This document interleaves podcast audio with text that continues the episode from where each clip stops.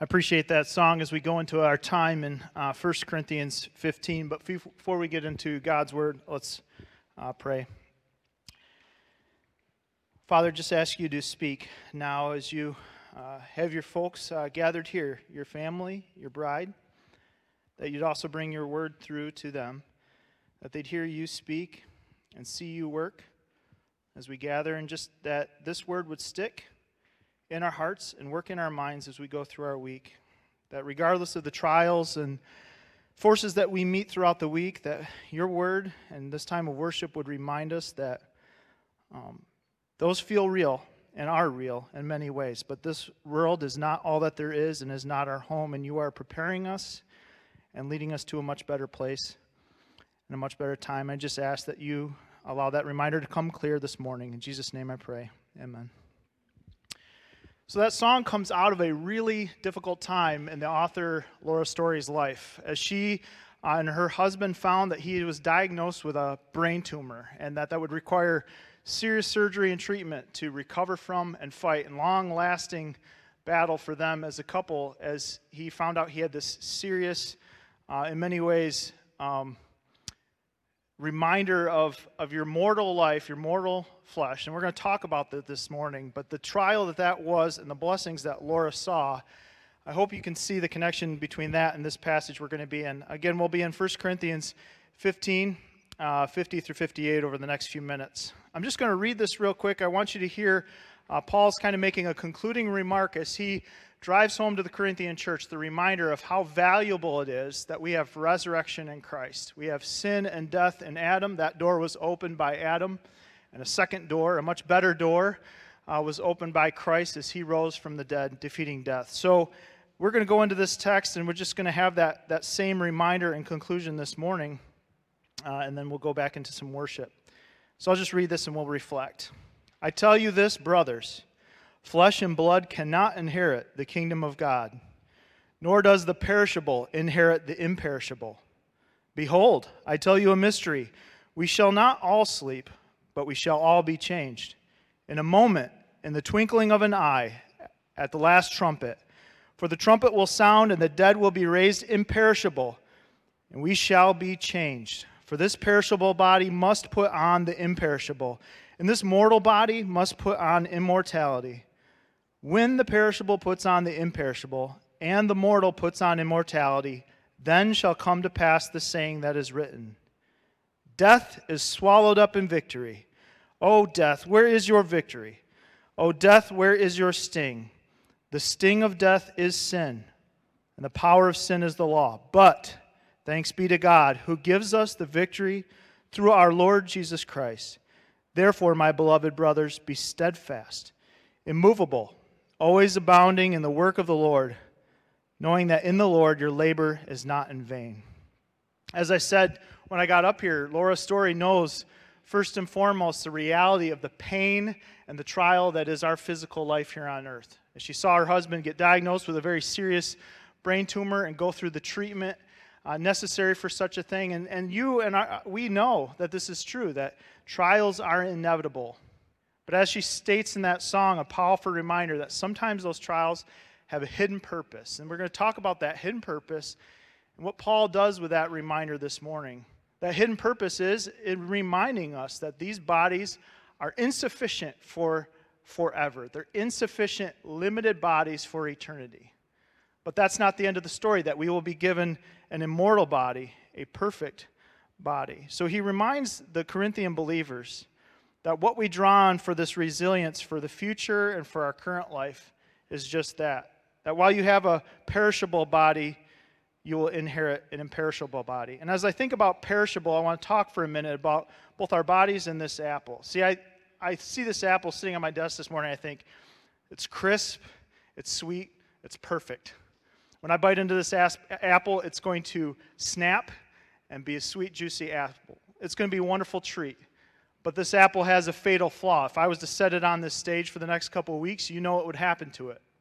The same air and water that gave this apple its visible perfection and brought it to this perfect harvest that we enjoy here in West Michigan is going to work against it, degrade it, and rot it over time. This apple has a fatal flaw in that it's not imperishable. You know that. You've packed them in lunches, you've taken them, taken them on car rides, it'll be bruised and rotten in a few, a few weeks. So I think about that perishability, and while our bodies are amazingly desi- designed and can do incredible things, and some of you have harnessed your bodies to do amazing feats through sports, physical activity, you know that your body has flaws. In fact, some of you probably wrestle with that and think about there's something in my body that bothers me every day, something that hurts, something that nags on me. Maybe you fought disease and seen injury happen and gone through treatment and surgery, all to be reminded that this body at some point is going to give up. So, Paul reminds us first, it's really actually the beginning of the gospel. The good news in this passage, because we want to look for that in every passage, is that, hey, hey, your body, you're not going to have that forever.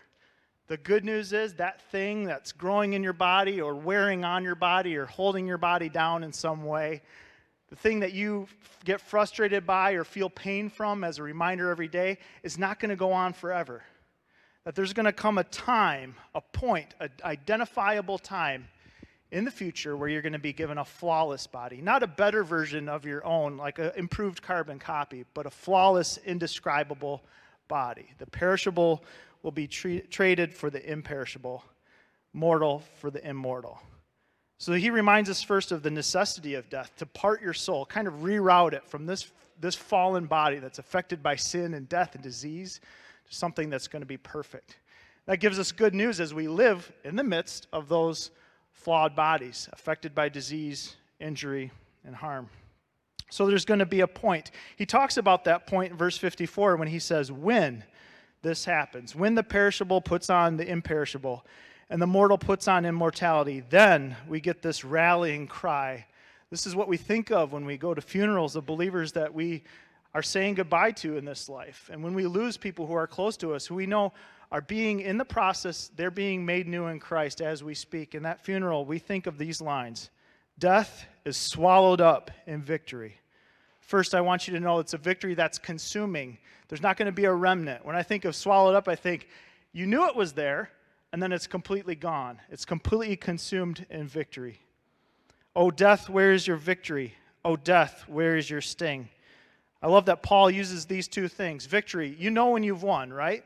If you're in a battle, it's pretty clear typically what side wins. Both sides lose something, but typically there's a winner. There's a point where you know side A has won. There's a point in a basketball game where you know this team is victorious, and maybe you are the winner or the loser, but it's pretty clear. It's also clear when you get stung, right? There's usually not a question of, did I get stung or did I not get stung? It's usually pretty clear. So he uses these two things that are pretty clear when they happen to you. You've lost, or you've been stung. And he says, wait, wait, wait. When you get the immortal, immortal, imperishable body, even these things that are so clear and usually so final and so clear are going to be gone. It'll be as if it didn't happen, as if you didn't actually lose, as if you weren't actually stung. Death is going to be taken out of that power and lose that ability and victory. So he reminds us that it's truly a perfection. Your body will not have those flaws, those nagging, nagging pains, the susceptible to disease, to rot that you and I experience. But also, your, your mind will be transformed. You'll understand that death, even itself, has lost its sting. It doesn't win. That's why we have hope when we gather as a church to remember somebody who's, who's died in our church family and we, we celebrate their lives and we celebrate that they are now in eternity with that imperishable body. Paul says this is going to happen one of two ways. You're either going to sleep, die before Christ returns, or when he returns at that trumpet, that will occur for those who are living at that point. So, the last emphasis that he really kind of drives home to us is, well, kind of twofold. First, the centrality of Christ to this. If you say, that sounds really nice, I would love some resilience for this life, some hope that this is not what I'm stuck with. As I rot, and fail, that this isn't it. Don't miss in verse 57, he says, This is a victory only through our Lord Jesus Christ. This is a victory only through our Lord Jesus Christ. So that's why I said, I hope you can say that He is your friend. I hope you can say that He's your Savior and your Lord because this victory, this momentary sting that death has that you could, you could forget as though it ever happened, well, that's true for you if you're made new in Christ. That's true for you if you call Him Savior. So we hope first that you know that this morning as, as He is the source of that victory.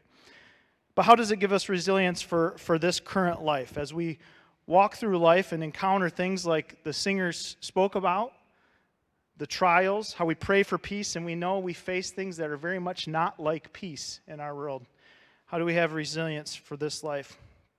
Well, I think he says it's because we know in the end that we have that victory. But sometimes that can drive us as believers to think that we have to do great things, that amazing signs outwardly of this victory have to happen in this earth. We're going to sing a moment a song in a moment that reminds us that it's actually it can be that. It can be God putting you in a position where you get to teach or preach or maybe you're a college professor, but it's something much more simple than that. I think that's why he closes with 58.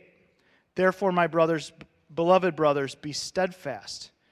It doesn't say be known, be notable, be steadfast, carry on in spite of things holding you back. Carry on in the work that was prepared for you, he says in Ephesians 2. Immovable.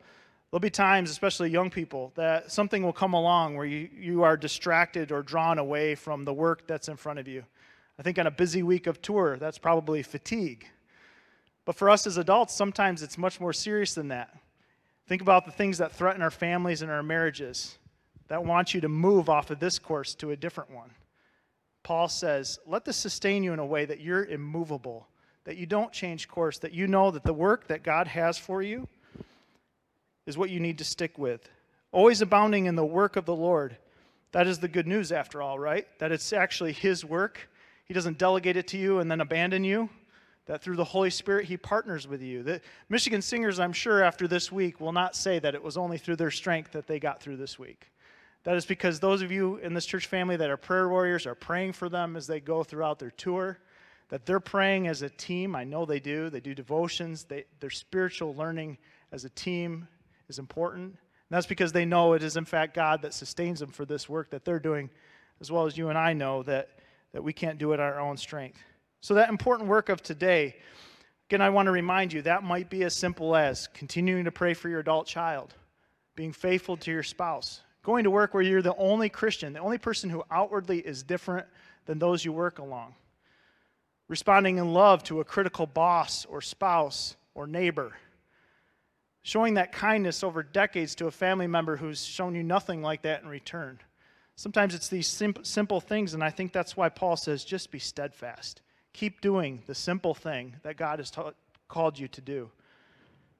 The singers will sing it like this in Dream Small by Josh Wilson Keep loving, keep serving, keep listening, keep learning. Keep praying, keep hoping, keep seeking, keep searching. You don't have to be a pastor. You don't have to be a college professor. You don't have to be a ministry leader. God might call you to do that, but He might call you to be faithful and pray and serve and be patient, be true, parent. He may call you to all those things. Serve kids who are not your own. He might call you those things, and the realization that this world is not our home and the trials that come, sometimes even as a part of that service, as a part of that faithfulness, don't surpass the victory that we will enjoy, is what will sustain us as, as we pursue that labor. His last phrase to the Corinthian believers in this, in this section is, It's not in vain. All of that work, how seemingly menial or tedious it might seem to you, is profitable and valuable to God. It doesn't have a scale of value where you have a title, now you matter. It's your faithfulness and your steadfastness is valuable to Him. I hope you can see that in light of the victory that we will anticipate.